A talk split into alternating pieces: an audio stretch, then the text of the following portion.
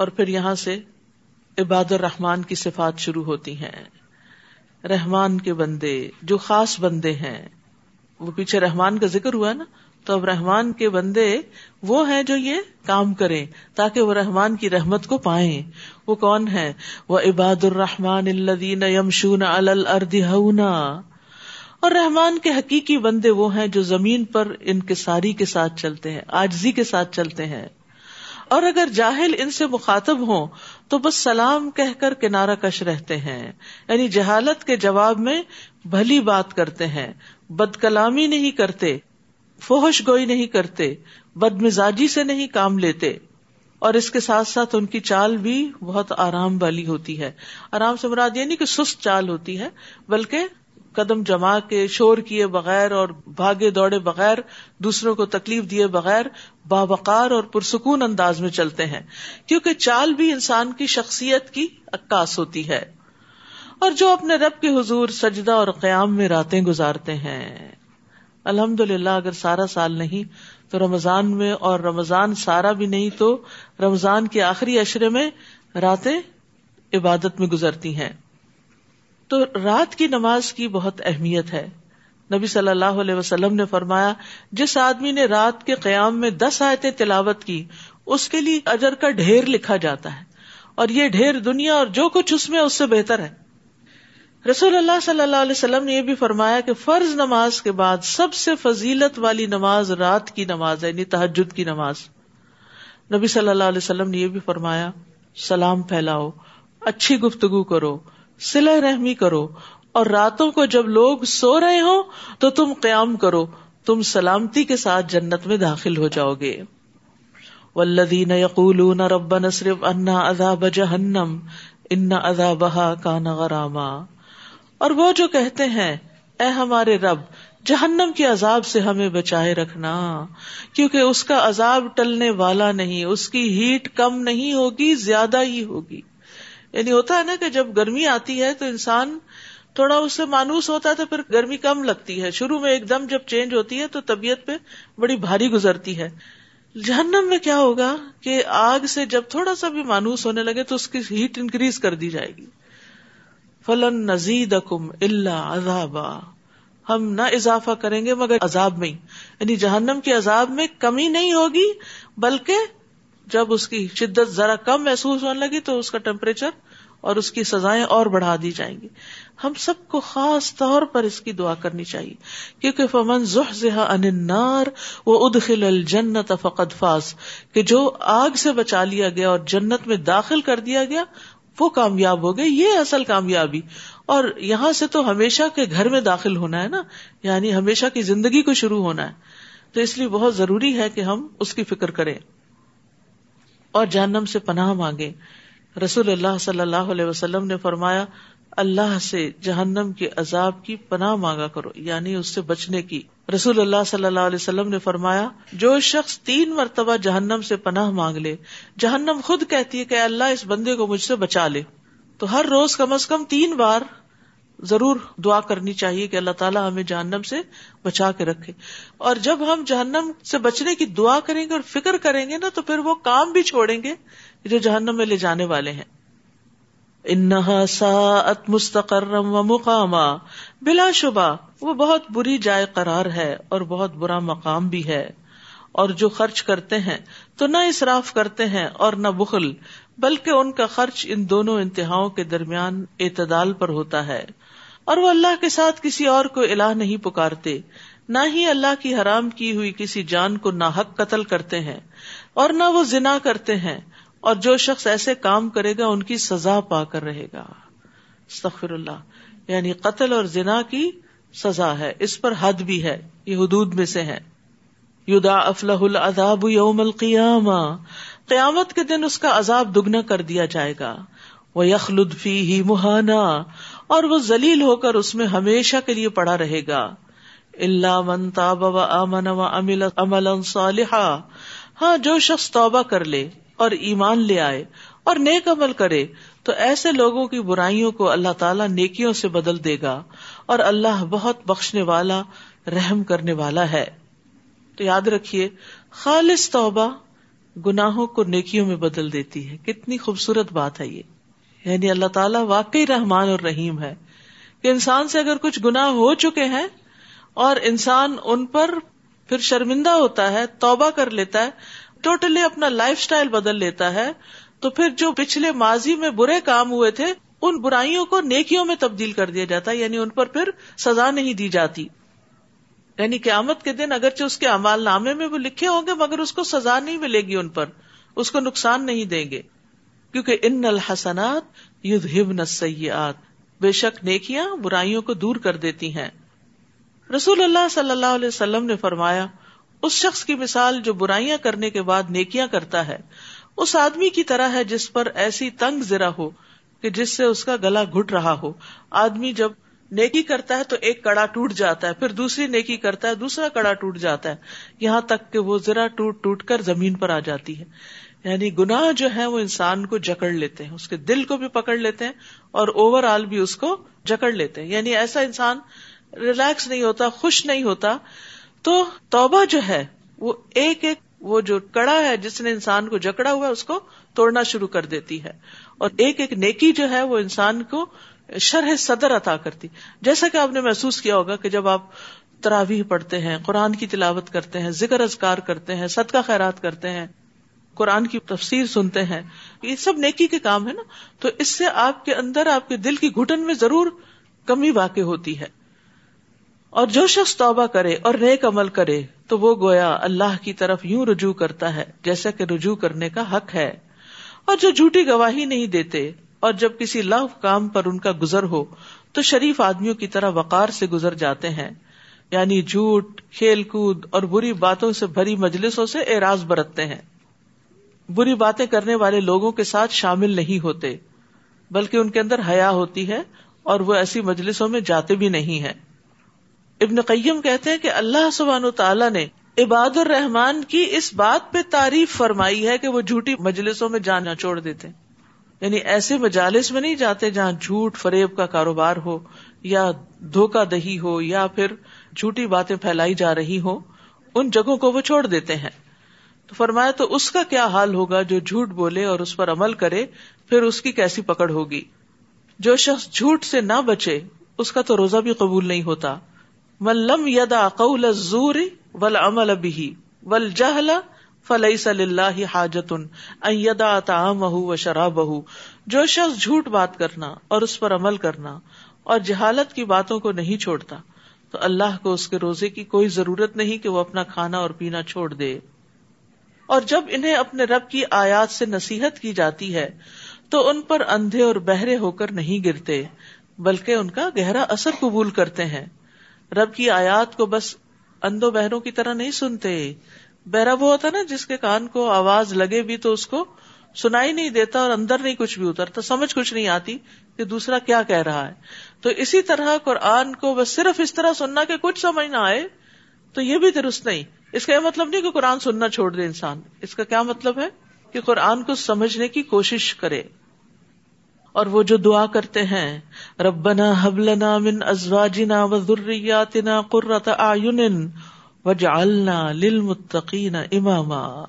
اے ہمارے رب، ہمیں اپنے ازواج اور اولاد کی طرف سے آنکھوں کی ٹھنڈک عطا کر اور ہمیں متقی لوگوں کا پیشوا بنا۔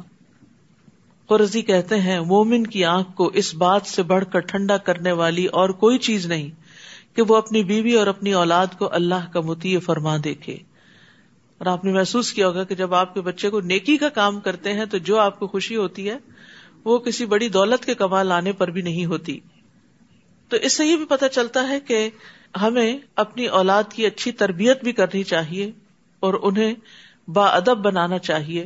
دوسروں کے فائدے کا بنانا چاہیے، امت کی اور تمام انسانیت کی خیر خواہی کرنے والا بنانا چاہیے۔ اور اسی طرح یہاں پر یہ جو لفظ ازواج ہے نا، اس کا اطلاق شوہر کے لیے بھی ہوتا ہے، بیوی کے لیے بھی ہوتا ہے، اور ساتھیوں کے لیے بھی ہوتا ہے، جن کے ساتھ مل کے انسان کام کرتا ہے۔ ٹھیک ہے؟ یعنی ازواج جو ہے، وہ صرف شوہر، بیوی ہی نہیں ہوتے، بلکہ جن لوگوں کے ساتھ انسان مل کے نیکی کے کام کرتا ہے، اچھے اچھے کام کرتا ہے جو ہمارے ساتھ رہتے ہیں، جن کے ساتھ ہمارے دن کا ایک بڑا حصہ گزرتا ہے۔ تو یا اللہ، وہ ہمارے لیے فتنا نہ ہو وہ بالے جان نہ ہو، بلکہ ہماری آنکھوں کی ٹھنڈک ہو۔ آپ دیکھیں، جب اچھے لوگوں کے ساتھ مل کے ہم کام کرتے ہیں نا، تو بھاری سے بھاری کام آسان ہو جاتا ہے۔ آپ دیکھیں کہ جو لوگ جاب کرتے ہیں، کام کرتے ہیں، دو طرح کے ہوتے ہیں۔ ایک وہ ہوتے ہیں جنہیں ہر روز صبح اٹھ کے بخار چڑھا ہوتا ہے کہ ہائے، کام پہ جانا ہے۔ اس کی ایک بڑی وجہ کیا ہے؟ باس ایسا ہے کہ جو کبھی شرافت سے بات ہی نہیں کرتا، کبھی انسانوں جیسی بات ہی نہیں کرتا۔ کلیگز ایسے ہیں جو ہر وقت جڑے کاٹنے کو تیار ہیں، لیکن کچھ جگہ ایسی ہوتی ہیں کہ جہاں انسان کام کرتا ہے تو رات کو سوتے ہوئے بھی مسکرا کے سوتا ہے کہ صبح پھر ہوگی اور پھر صبح جائیں گے اور پھر صبح اچھے اچھے کام کریں گے اور مل کے کام کریں گے۔ تو یہ بہت بڑی نعمت ہوتی۔ تو آج کے بعد جب یہ دعا مانگے نا تو اس میں صرف گھر والوں کی نہیں مانگے اپنے ساتھیوں کے لیے بھی مانگے کہ اللہ انہیں بھی ہماری آنکھوں کی ٹھنڈک بنا۔ کیونکہ بعض دوست ایسے ہوتے ہیں کہ جو ہمیں اچھے بھی لگتے ہیں لیکن ہمارے لیے بڑی مصیبت بھی بن جاتے ہیں یعنی بہت ڈسٹرب بھی کرتے ہیں، طرح طرح کی غلط باتیں کر کے یا غیبت کر کے۔ کیونکہ کچھ دوستوں نے تو دوستوں کو ڈسٹ بن بنایا ہوتا ہے۔ یعنی جو بری بات دیکھی، جو ایکسپیرئنس ہوا، وہ لا کے ان پہ ڈمپ کر دیا۔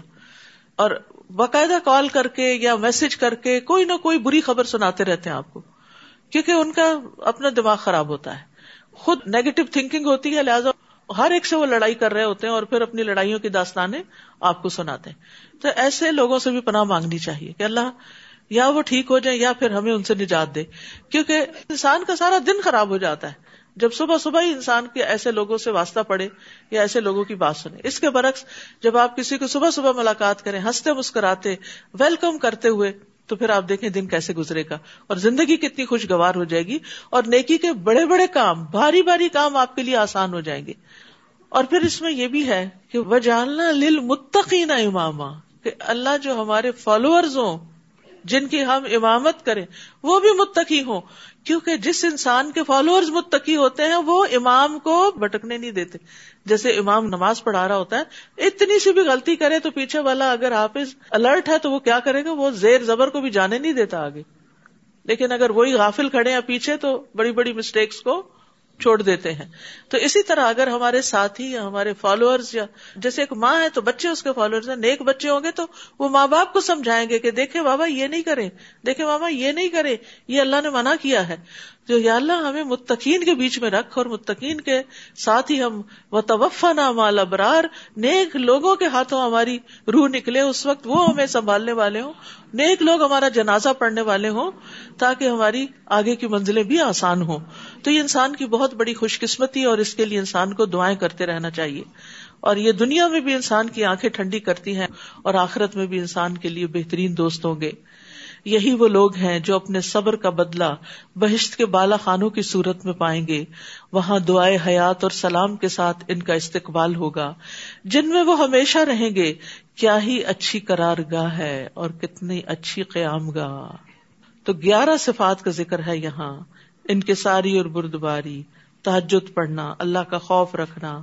فضول خرچی اور بکیلی چھوڑ دینا، شرک سے بچنا، زنا چھوڑ دینا، ناحق قتل نہ کرنا، توبہ کرنا، جھوٹ چھوڑ دینا، بدسلوکی کرنے والے سے درگزر کرنا، حق کی دعوت قبول کرنا، اس بات کا اظہار کرنا کہ وہ اللہ کی بارگاہ میں دعا کرنے کا محتاج ہے۔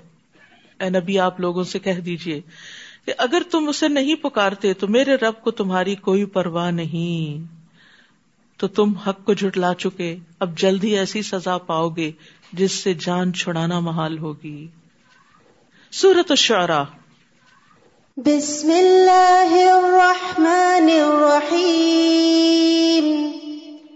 توسیم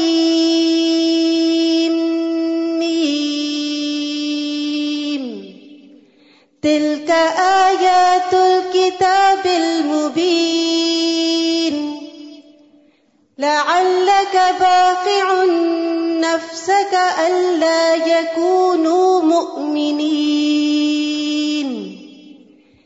إن نشأ ننزل عليهم من السماء آية فظلت أعناقهم فظلت أعناقهم لها خاضعين وما يأتيهم من ذكر من الرحمن محدث إلا من ذكر من الرحمن محدث إلا كانوا عنه معرضين شروع کرتے ہوں اللہ کے نام سے، جو بے انتہا مہربان، نہایت رحم فرمانے والا ہے۔ تاسیم میم۔ یہ وضاحت کرنے والی کتاب کی آیات ہیں۔ اے نبی، اگر یہ لوگ ایمان نہیں لاتے، تو اس غم میں شاید آپ اپنے آپ کو ہلاک ہی کر ڈالیں گے۔ اگر ہم چاہتے تو ان پر آسمان سے کوئی موجزہ اتار دیتے، جس کے آگے ان کی گردنیں جھک جاتی۔ اور ان کے پاس رحمان کی طرف سے جو بھی کوئی نئی نصیحت آتی ہے، تو یہ اس سے منہ مو موڑ لیتے ہیں۔ یعنی ان کو قرآن میں کوئی انٹرسٹ نہیں ہوتا اور نبی صلی اللہ علیہ وسلم کی بات کی طرف کوئی توجہ نہیں دیتے۔ یہ لوگ تقزیب تو کر ہی چکے ہیں۔ تو اب جلد ہی انہیں ان باتوں کی حقیقی خبریں مل جائیں گی جن کا یہ مذاق اڑایا کرتے تھے۔ کیا انہوں نے زمین کو نہیں دیکھا کہ ہم نے اس میں کتنی کثیر مقدار میں ہر طرح کی عمدہ نباتات پیدا کی ہے؟ ان نفیزہ لکلا آیا و ماکان اکثر مؤمنین۔ یقیناً اس میں ایک نشانی ہے، لیکن ان میں اکثر ایمان لانے والے نہیں۔ وہ ان رب العزیز الرحیم بلا شبہ آپ کا رب ہر چیز پر غالب ہے اور رحم کرنے والا ہے۔ اس صورت میں نو مقامات پر ان دو آیات کی تکرار ہوئی ہے۔ سب سے پہلی آیت جس سے بات شروع کی گئی وہ کائنات کی نشانی ہے۔ آیات کونیا میں سے ہے کہ لوگ کائنات کی نشانیوں پہ غور نہیں کرتے۔ اگر یہ غور کرتے تو اپنے رب کو پا لیتے۔ لیکن اکثر لوگ اسی وجہ سے مومن نہیں کہ غور و فکر کا طریقہ ان کا درست نہیں۔ اور یہاں اللہ تعالیٰ کی دو صفات کا ذکر ہے، العزیز الرحیم۔ العزیز ایسی ہستی ہوتی ہے جس کا کوئی ادراک نہیں کر سکتا، اور وہ مخلوقات کی صفات سے بہت بلند ہوتی ہے۔ جس کا مرتبہ بہت بلند ہوتا ہے، جو کسی کے آگے جھکتا نہیں۔ جو عقل و فہم سے اتنا دور ہوتا ہے کہ اس کا احاطہ عقل سے نہیں کیا جا سکتا۔ وہ اپنی ذات میں بے نیاز ہوتا ہے، کسی کا محتاج نہیں ہوتا۔ وہ ایسی ہستی ہوتی ہے کہ جیسی کوئی اور ہستی ہے ہی نہیں۔ اور مخلوقات اس کی شدید محتاج ہیں، اس تک رسائی پانا مشکل ہوتا ہے۔ لیکن اس کے ساتھ چونکہ وہ رحیم ہے، اس لیے وہ مخلوق کی دعائیں سنتا ہے۔ غالب ہے، جس کو مغلوب نہیں کیا جا سکتا۔ محفوظ ہے، جس کو کوئی نقصان نہیں دے سکتا۔ وہ جس کو کوئی پکڑ نہیں سکتا۔ بھاگنے والے اس کو آجز اور بے بس نہیں کر سکتے۔ اور الرحیم تو بہت رحم کرنے والا، بار بار رحم کرنے والا ہے، جو مساکین کی فریاد رسی کرتا ہے اور سب کے ساتھ شفقت کا معاملہ کرتا ہے۔ خواہ وہ اس کی اطاعت کریں یا نہ کریں۔ وہ ادنادا ربو کا موسا قوم ظالمین اور وہ واقعہ یاد کرو جب تمہارے رب نے موسا کو پکارا کہ ظالم قوم کے پاس جاؤ یعنی قوم فرعون۔ جو اپنی جان پہ بھی ظلم کرتی ہے اور خاص طور پر بنی اسرائیل پہ ظلم ڈھا رکھا ہے۔ یعنی قوم فرعون کے پاس کیا وہ ڈرتے نہیں؟ موسا نے ارض کیا، میرے رب، میں ڈرتا ہوں کہ وہ مجھے جٹلا دیں گے۔ بہت جابر قسم کے لوگ تھے۔ وہ یدیق صدری ولا ينطلق لسانی فارسل الى هارون۔ میرا سینہ گھٹتا ہے یعنی دم رکتا ہے۔ زبان بھی نہیں چلتی یعنی اتنا پریشر ہے ان کے ظلم و ستم کا مجھ پر۔ کہ میں ان کے سامنے بات نہیں کر سکوں گا۔ لہذا ہارون کو بھی رسالت عطا فرما۔ تو یاد رکھیے، اگر کوئی کام آپ اکیلے نہیں کر سکتے تو کوئی بری بات نہیں ہے۔ موسی علیہ السلام جو اتنے قوی اول العزم پیغمبر تھے، اس کام کے لیے اپنے آپ کو مشکل میں پاتے ہیں۔ یہ میں نہیں کر پاؤں گا۔ ایسی کیفیات ہر ایک کے اوپر آتی ہیں۔ جب آپ کو کوئی ذمہ داری دی جاتی ہے کوئی ڈیوٹی دی جاتی ہے اور بعض اوقات وہ ایسی ہوتی ہے کہ آپ کہتے نہیں، میری لمٹ سے باہر ہے۔ میرے لیے مشکل ہے۔ تو جب بھی ایسا کوئی مرحلہ ہو یا کوئی بہت سارے مہمان گھر میں آ رہے ہوں اور آپ کے لیے بڑے پیمانے پہ کوکنگ مشکل ہو یا دین یا دنیا کا کوئی بھی کام ہو، تو اس میں کسی دوسرے سے مدد لینے میں کوئی حرج نہیں۔ کیونکہ علیہ السلام نے کہا، میرے ساتھ ہارون کو بھیج دیجیے پھر ذرا ہم دو ہوں گے نا تو تسلی ہوگی۔ تو جب آپ کے ساتھ کسی نیک کام میں اور مددگار بھی مل جاتے ہیں، تو بڑے سے بڑے کام پھر آسان ہو جاتے ہیں۔ رسول اللہ صلی اللہ علیہ وسلم نے فرمایا، اللہ نے کوئی نبی یا خلیفہ نہیں بھیجا، مگر اس کے ساتھ دو طرح کے صلاح کار اور مشیر ہوتے ہیں۔ ایک اسے نیکی کا حکم دیتا اور برائی سے منع کرتا ہے، اور دوسرا اسے دیوانہ بنانے میں کوئی دقیقہ نہیں چھوڑتا۔ جس کو اس کے برے ہمراج سے بچا لیا گیا پس وہ محفوظ رہا۔ تو آپ کا ہمزاد جو تھا وہ مسلمان تھا۔ ٹھیک ہے؟ اور نیک وزیر جو ہوتا ہے وہ اللہ کی طرف سے حکمران کی بھلائی کا سبب بنتا ہے۔ یعنی کسی بھی کیپیسٹی میں آپ کو کوئی اچھا مخلص ساتھی، مددگار، مشورہ دینے والا، آپ کا مینٹور کوئی تربیت کرنے والا مل جائے تو یہ بڑی خوش قسمتی کی بات ہوتی۔ کیونکہ ایسا ہوتا ہے نا کہ انسان کے اوپر جب بھی کوئی پریشر آتا ہے تو انسان کا دل چاہتا ہے میں کسی سے مشورہ کروں۔ کوئی ڈسیزن آپ نے لینا ہے۔ تو یاد رکھیے، اکیلا انسان اکیلا ہی ہوتا ہے، لیکن دو گیارہ ہو جاتے ہیں، کام بھی آسان ہوتا ہے اور ذہنوں کا جو اشتراک ہوتا ہے، اس سے نئی جہتیں بھی نکلتی ہیں۔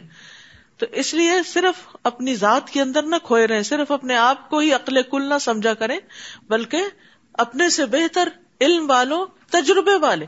یعنی ایک شخص جس کے پاس کوئی ڈگری نہیں، لیکن اس کے پاس زندگی کا ایکسپیرئنس ہے، انتہائی سمجھدار شخص ہے، کبھی آر محسوس نہ کرے کہ اس سے کوئی مشورہ لے لیں۔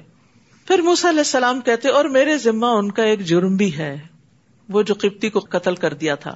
میں ڈرتا ہوں کہ مجھے مار ہی نہ ڈالے اللہ تعالیٰ نے فرمایا، ایسا ارگز نہیں ہوگا۔ تم دونوں ہماری نشانیاں لے کر جاؤ۔ ہم بھی تمہارے ساتھ ہیں، سب کچھ سن رہے ہیں۔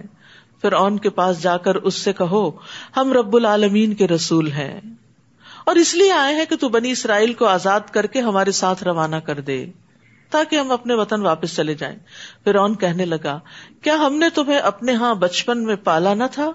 اور تو نے اپنی عمر کے کئی سال ہمارے ہاں نہیں گزارے۔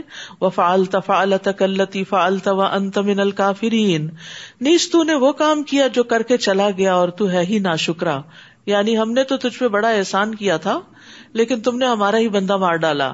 موسا نے کہا، وہ کام تو اس وقت مجھ سے بھول چوک سے ہو گیا تھا۔ یعنی میرا ارادہ نہیں تھا، وہ تو قتل خطا تھا۔ لہٰذا میں تمہارے خوف سے بھاگ گیا۔ اعتراف کر لیا، کتنا ریلیوڈ فیل ہوتا ہے جب اپنی غلطی کو مان لیتا ہے یا اپنے کیے ہوئے کام کو اکنالج کر لیتا ہے کہ ہاں یہ میرا ہی کام ہے، چاہے دوسرے کو پسند نہ بھی آ رہا ہو۔ پھر مجھے میرے رب نے حکمت عطا کی اور مجھے رسول بنایا۔ اور جو احسان تو مجھے پہ جتلا رہا ہے، اس کی وجہ تو یہی تھی کہ تو نے بنی اسرائیل کو غلام بنا رکھا تھا۔ ورنہ میں تو اپنے ماں باپ کے گھر پلتا۔ تو اپنے جرم کو بھول کے صرف اپنی نیکی کا ذکر کرنا فرونی رویہ ہے۔ اور دوسری طرف اپنی کمی بیشی، کمی کو تاہی کا اعتراف کر لینا، یہ پیغمبرانہ رویہ ہے، جیسے موسا علیہ السلام کر رہے ہیں۔ تو دو کیریکٹر آپ کے سامنے ہیں۔ اب یہ ہم پر ہے کہ ہم کس راستے پہ چلتے ہیں۔ اور یاد رکھیے، احسان جتلانا تو ویسے ہی ایک بہت برا فیل ہے۔ اللہ تعالیٰ قیامت کے دن تین لوگوں سے بات نہیں کرے گا۔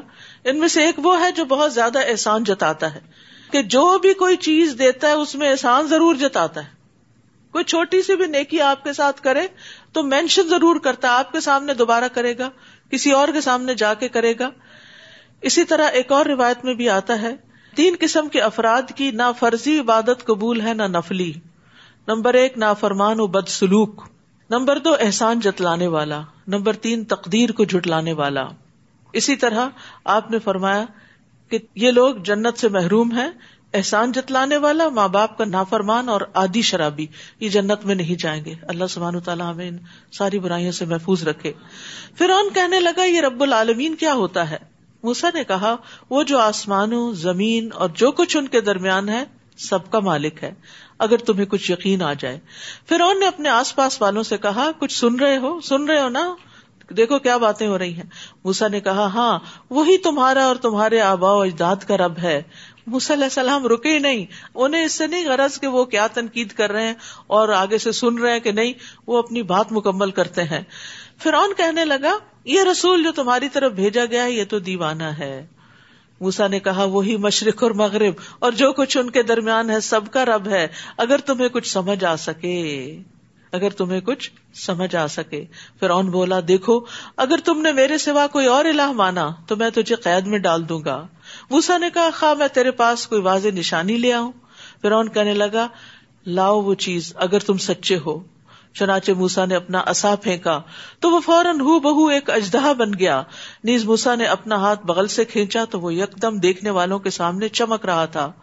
فرون نے اپنے آس پاس والوں سے کہا، یہ تو یقیناً بڑا ماہر جادوگر ہے۔ کیسے جٹلاتے ہیں لوگ؟ وہ چاہتا ہے کہ اپنے جادو کے زور سے تمہیں تمہارے ملک سے نکال دے۔ اب تم کیا مشورہ دیتے ہو؟ کتنا بڑا جھوٹ۔ کیونکہ موسی علیہ السلام نے کہا تھا، بنی اسرائیل کو بھیج دو۔ وہ بنی اسرائیل کو لینے آئے تھے اور فرعون الزام دے رہا ہے کہ یہ تمہیں یہاں سے نکالنا چاہتا ہے۔ وہ کہنے لگے، اس کے اور اس کے بھائی کا معاملہ التوا میں ڈال دو۔ اور شہروں میں ایسے آدمی بھیج دو جو ہر سیانے جادوگر کو اکٹھا کر کے آپ کے پاس لے آئے چنانچہ ایک معین دن کے ایک مقرر وقت پر تمام جادوگروں کو اکٹھا کیا گیا اور لوگوں سے پوچھا گیا، کیا تم بھی اس اجتماع میں شامل ہوگے؟ اگر یہ جادوگر غالب رہے تو شاید ہمیں انہیں کی بات ماننی پڑے۔ پھر جب جادوگر میدان میں آ گئے تو فرعون سے پوچھنے لگے کہ اگر ہم غالب رہے تو ہمیں کچھ سلا بھی ملے گا؟ یہ ہوتا ہے پیغمبر اور جادوگر کا فرق۔ پیغمبر کوئی اجر نہیں مانگتا، سلا نہیں مانگتا اور جادوگر تو پہلے کانٹریکٹ کرتا ہے، پھر اس کے بعد کام کرتا ہے۔ پھر ان نے جواب دیا ہاں سلا بھی ملے گا اور تمہیں ہمارے ہاں قرب بھی ملے گا، تم ہمارے مقربین میں شامل ہو جاؤ گے۔ موسا نے جادوگروں سے کہا، پھینکو جو بھی تم پھینکنا چاہتے ہو۔ چنانچہ انہوں نے اپنی رسیاں اور لاٹیاں پھینک دی اور کہنے لگے پھر اون کی جے، یقیناً ہم ہی غالب رہیں گے۔ پھر موسا نے اپنا اصا پھینکا۔ تو جو کچھ جادوگروں نے شوبدے بنائے تھے، اس نے انہیں فوراً نگلنا شروع کر دیا۔ یہ دیکھ کر جادوگر بے اختیار سجدے میں گر پڑے اور کہنے لگے، ہم رب العالمین پر ایمان لے آئے، جو موسا اور ہارون کا رب ہے۔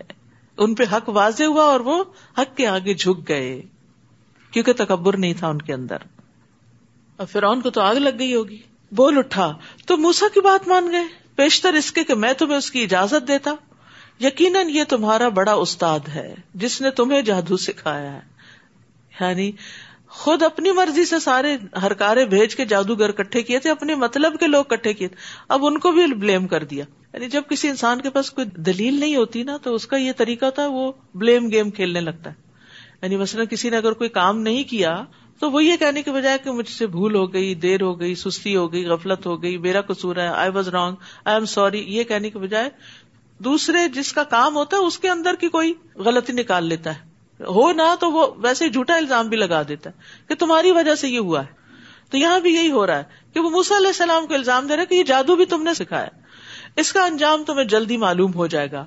میں تم سب کے ہاتھ اور پاؤں مخالف سمتوں میں کٹواؤں گا اور تم سب کو سولی چڑھا دوں گا۔ وہ کہنے لگے، کچھ پرواہ نہیں۔ ہمیں اپنے رب کے حضور حاضر ہونا ہے۔ تم نے مارا، تب بھی جانا ہے۔ خود مرے، تب بھی جانا ہے۔ جب جانا وہی ہے تو یہ تو کوئی بڑی بات ہی نہیں کہ اس راستے میں ہماری جان بھی چلی جائے۔ ہم یہ توقع رکھتے ہیں کہ ہمارا رب ضرور ہماری خطائیں معاف فرما دے گا، کیونکہ ہم سب سے پہلے ایمان لے آئے ہیں۔ اور ہم نے موسا کو وہی کی کہ راتوں رات میرے بندوں کو لے کر نکل جاؤ، تمہارا تعاقب کیا جائے گا۔ یہ ہوتی ہے اللہ کی مدد۔ اس پر فرون نے فوج اکٹھی کرنے کے لیے شہروں میں آدمی بھیج دیے۔ جب پتا چلا کہ سارے نکل گئے ہیں تو پھر سٹ پٹایا اور فوجیں کٹھی کی اور انہیں کہلا بھیجا، یہ مٹھی بھر لوگ ہیں جو ہمیں غصہ دلا رہے ہیں اور ہم یقیناً ایک مسلح جماعت ہیں۔ اس طرح ہم فرونیوں کو ان کے باغات اور چشموں سے اور خزانوں اور بہترین قیام گاہوں سے نکال لائے۔ اللہ کی تدبیر دیکھیے کہ کس طرح سارے گھروں سے نکل آئے، ساری دنیا کے مال متا پیچھے چھوڑ آئے، ڈوبنے جا رہے تھے۔ اور اس طرح ہم نے بنی اسرائیل کو ان کا وارث بنا دیا۔ چنانچہ ایک دن صبح کے وقت پھر اونی ان کے تعاقب میں چل پڑے۔ پھر جب دونوں جماعتوں نے ایک دوسرے کو دیکھ لیا تو موسا کے ساتھ ہی چیخ اٹھے کہ ہم تو پکڑے گئے۔ یعنی ابھی بنی اسرائیل اپنے اصل مقام تک نہیں پہنچے تھے کہ پیچھے سے فرعون کی فوجیں آ گئی اب آپ سوچیے ایک طرف سمندر ہے، دوسری طرف فوجیں ہیں۔ بیچ میں حال کیا ہوگا ان لوگوں کا جو پہلے ہی کمزور تھے، غلامی میں رہے ہوئے تھے، جن بےچاروں کی کوئی بڑی سوچ بھی نہیں تھی۔ موسا نے کہا کل انما ربی سیاح دین ہرگز ایسا نہیں ہوگا۔ میرے ساتھ میرا رب ہے، وہ ضرور میری رہنمائی کرے گا کہ اب مجھے کیا کرنا ہے۔ تو اس سے اللہ کی میت کا پتہ چلتا ہے کہ اللہ اپنے بندوں کے ساتھ ہوتا ہے۔ جیسے نبی صلی اللہ علیہ وسلم نے غار سور میں فرمایا تھا، لا تحزن، ان اللہ معنا، غم نہ کرو، اللہ ہمارے ساتھ ہے۔ ویسے تو اللہ تعالیٰ اپنے علم کے ساتھ، ہر بندے کے ساتھ ہے ہر بندے کے بارے میں اس کو خوب پتا ہے، لیکن یہاں پر خاص مدد دینے کے لیے ساتھ ہے، وہ مانا مراد ہے۔ چنانچہ ہم نے موسا کو وہی کی کہ اپنا اصا سمندر پر مارو۔